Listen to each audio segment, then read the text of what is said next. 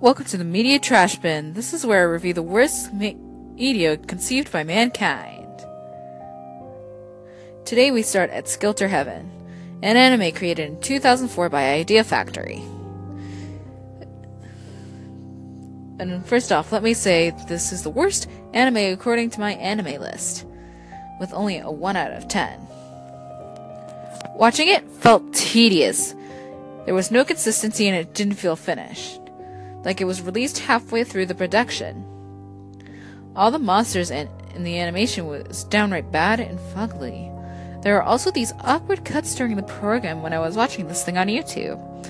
I wonder if I should ask, ask Strider and Robin from Anime America if they had the same problem. Hmm. Also, there are flashbacks in a 20 minute OVA. What's the point of that? That makes no sense. The only the only thing good is the character designs on the females. But they aren't terrible, except for the lead male. And well, you know, this anime is shit. 1 out of 10 would not watch again.